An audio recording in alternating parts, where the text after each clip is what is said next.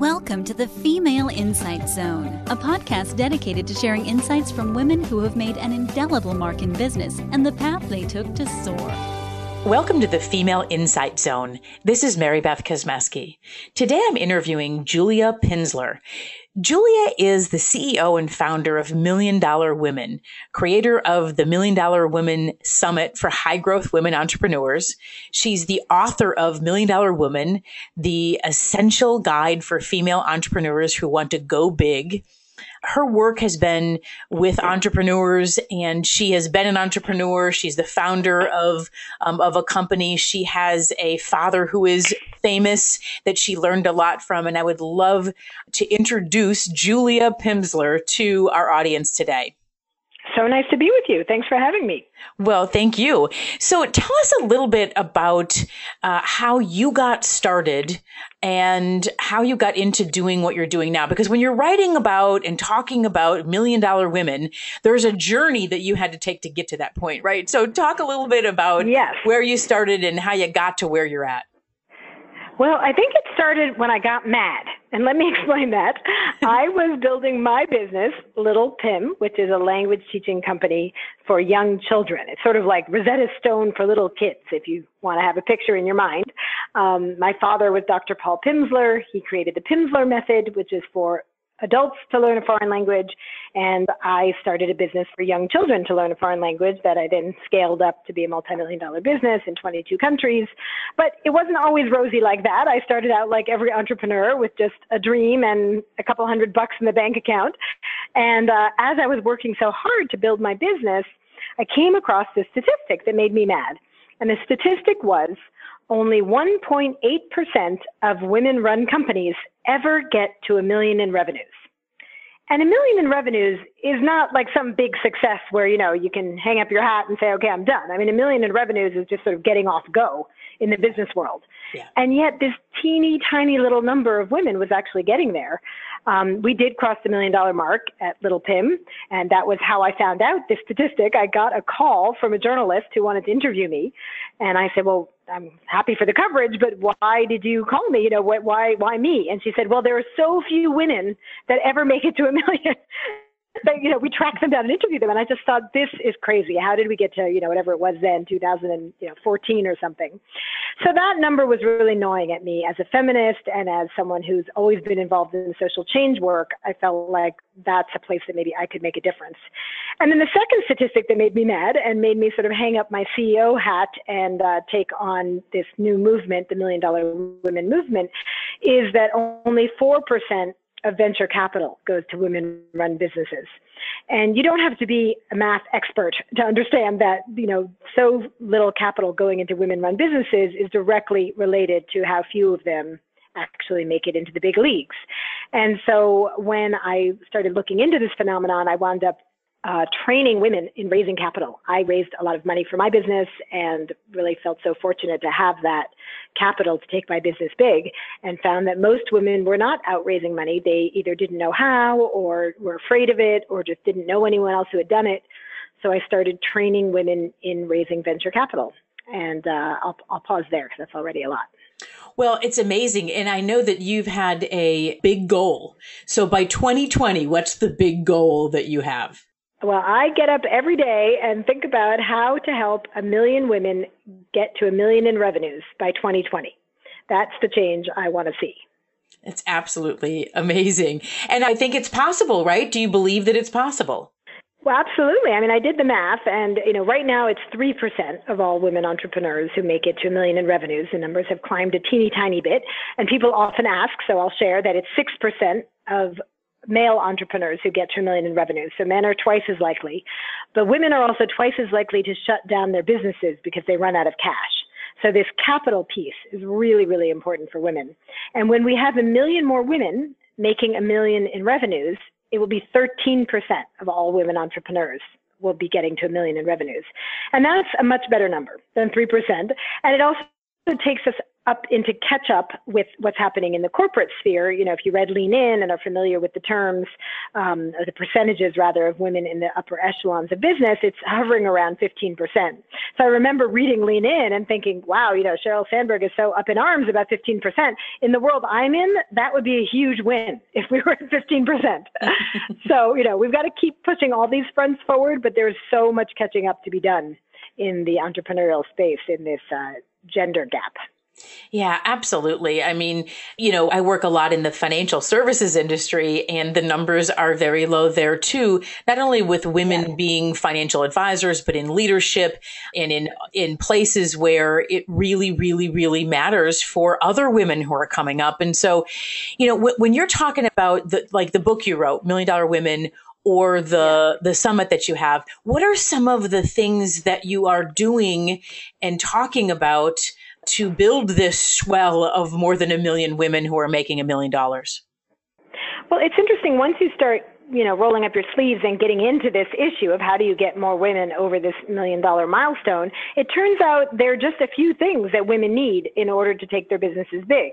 And I determined this not only from my own experience growing my business to be a multi-million dollar business from scratch with no business background, no finance background, but also from interviewing women across the country who built multi-million dollar businesses. I profiled seven women in the book, Million Dollar Women, to see what did all these women have in common. And we all agreed that you really just need three things to go big. And here we're defining going big as at least getting to a million. We of course would like to see women running 10, 20, you know, 100 million dollar companies, but let's start by getting a whole lot more women to a million. So the three things you need are the right mindset. That's number one. Mm-hmm. The right skill set. That's number two. And the right network is number three.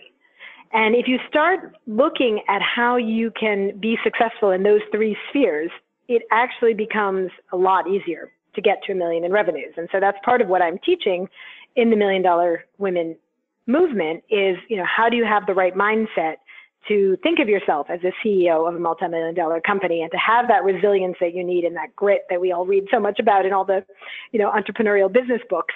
Um, that's not something that's always innate. Sometimes it needs to be developed. So that's number one. And then the skill set is, you know, whatever you're good at, that's fantastic. Own it, live it, you know, tout it. Sometimes we don't celebrate our own talents as much as we need to. As women, we tend to underplay them. And then go find people to help with the rest. You know, you don't have to have all those skills yourself. I think that's sometimes a big relief for women to realize that they don't have to know how to do everything in their business. So I'm a big advocate of, you know, hire top staff, get mentors, coaches, advisors, board members, whoever it is you need around you, and also up your own skills, right? So that's the skill set. And then the third one is the network, because you can actually have a great mindset and incredible skills, a combination of you and the people around you. And if you're not in the right rooms with the right people, you won't be making the deals you need to make to take your business big, whether it's strategic partnerships, distribution, fundraising, et cetera. So those are the three things that, that women really need to master. Yeah, and I, you know, I love that because it's breaking it down into a sort of a simple way to think about it. And we can, we can figure out the mindset. We have the skill set and we have to make sure that we have that, you know, done really well. But something you just said really, yeah. really resonated with me. And that's, you know, touting it and celebrating it. And I think that, I mean, I hear this all the time.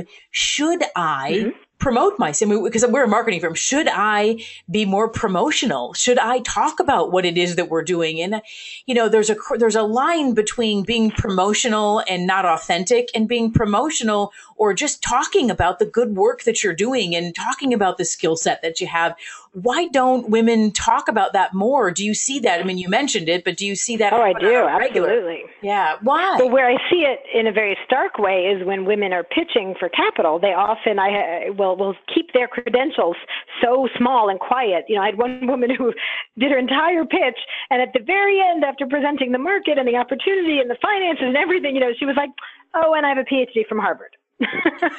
right? And it's like, you'd want to lead with that, right? You want to stand up and own the room and say, I have a PhD from Harvard in artificial intelligence. And that is why I have created this company, right?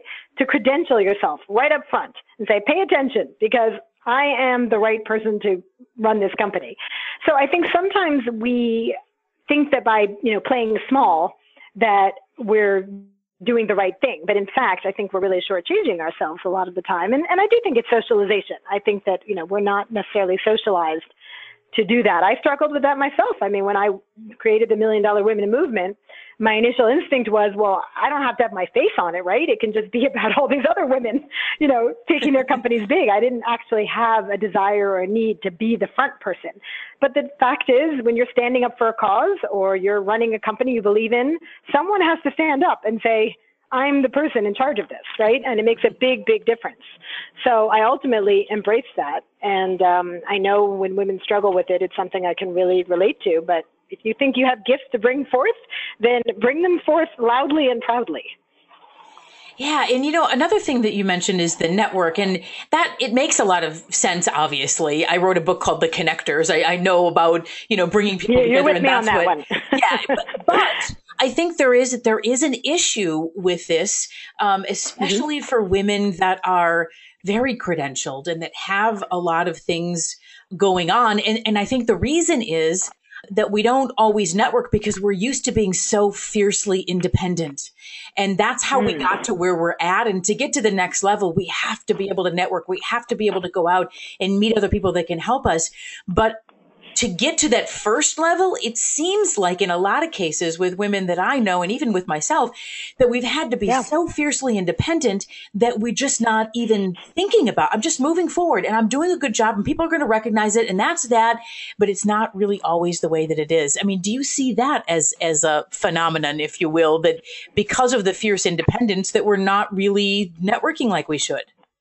Well, I think I, I do see that. I also see a lot of women who are incredible doers and they've been really praised and rewarded all their lives for being so high functioning, right? Getting tons of stuff done and multitasking. And I always like to say, wow, we make great number twos. Like smart women, you want a smart woman as your number two. yeah.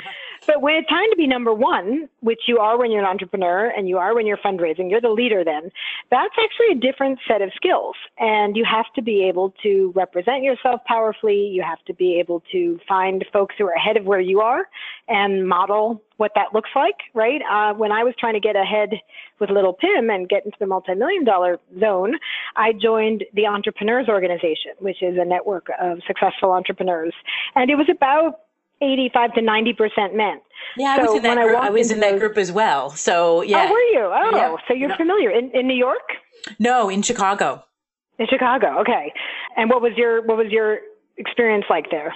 Well, it, the same in some cases where um, there's very few women, very, very few women. And it was wasn't it's not always comfortable. No, that's exactly my no. words. Exactly. And then you have a choice to make. So this is exactly the point that you were making, and I couldn't agree more. That you know sometimes you have to go out of your comfort zone in order to be in the rooms with the people who can help you get to the next level. You know, I didn't join because it was as fun as going out for margaritas with my girlfriends. Right? I would have rather been going out for margaritas with my girlfriends.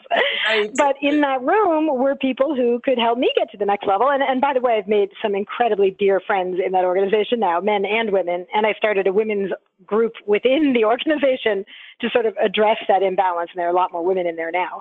But all that to say that, you know, I think if we just assume that we can keep doing what we're doing and get to the next level, that, that often is not the case. You often have to go outside of your comfort zone. Yeah, absolutely. So when you talk about the go big mindset, what does that really mean that you're just, well, you talk about what you, because I know you've written about it. It's really the, yes. the fundamental foundation of what you talk about, right? Yeah, it is. I mean, that's the, the foundation on which you have to build your mansion. There is no building a mansion without a go big mindset because you wouldn't even dare to do that. Um, what I see a lot with women and what I frankly struggled with myself was just imagining yourself running a multi-million dollar company, even though you've rarely seen anyone who looks like you doing that you know, it's the old uh, need to see it to be it issue that Sheryl Sandberg brought up in, in Lean In. And that when you're the pioneers, which we are still the pioneers of women running big multi-million dollar businesses, women have always run small businesses. I mean, my great grandmother ran a cigarette and candy shop on Lower Broadway here in New York back at the turn of the century, right? There's been no lack of women being entrepreneurial. But once you get into the multi million dollar companies, now you can count on a couple of hands you know, how many women have made it into those big leagues.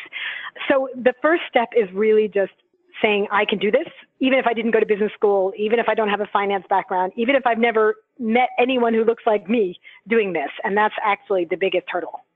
Yeah, no, it, it, it, makes so much sense to be able to think and visualize where you are going to be as opposed to just taking every day, day by day, which is easy to do because there's so many things going on. You've got kids. It's the, you know, women have stuff going on and it's, it's hard to think so sometimes so big or think so far into the future, but you're right. And so you help people with this go big mindset. Tell our listeners how people can reach you, how people can find out more about your summit and, um, um, just your information?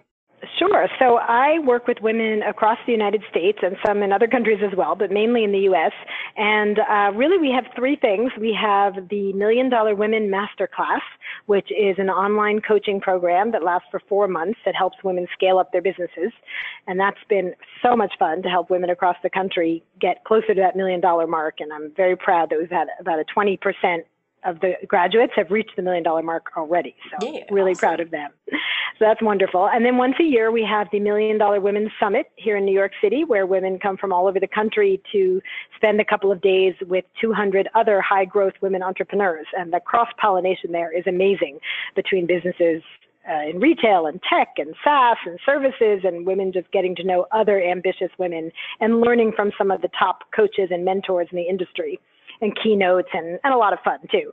So that's the second thing. And then I also do a little bit of one-on-one coaching. I only take on a few clients a year, but I have some amazing women who are building the next Spanx and Birchbox and uh, Care.com. So we'll hear, we'll be hearing more about them in the press. But I'm really excited to have these one-on-one coaching clients, so I get to know very intimately. Well, that's amazing. And so, um, website, uh, Twitter, Facebook, wherever you're at, let our listeners know if people are looking to reach me, they can go to www.juliapimsleur.com and there you can find information about Masterclass. I have over 100 blogs about scaling up that you can read if you're interested in learning more about that. And the Million Dollar Women Summit is coming up in April 2018. Well, amazing. Julia, thank you so much for being part of the Female Insight Zone today. You certainly have provided quite a bit of insight, and uh, I am really grateful for that. Oh, well, my pleasure. And I love what you're doing to help women think big. And I hope that if women are listening who are considering entrepreneurship, that you will read Million Dollar Women and get inspired by the incredible women I had the privilege of interviewing. And uh, get in touch if you think I can be helpful at all. And thank you for having me today. Thank you. Thanks for listening to the Female Insight Zone, a podcast dedicated to sharing insights from women who have made an indelible mark in business and the path they took to soar. This podcast is a part of the C Suite Radio Network. For more top business podcasts, visit c-suiteradio.com.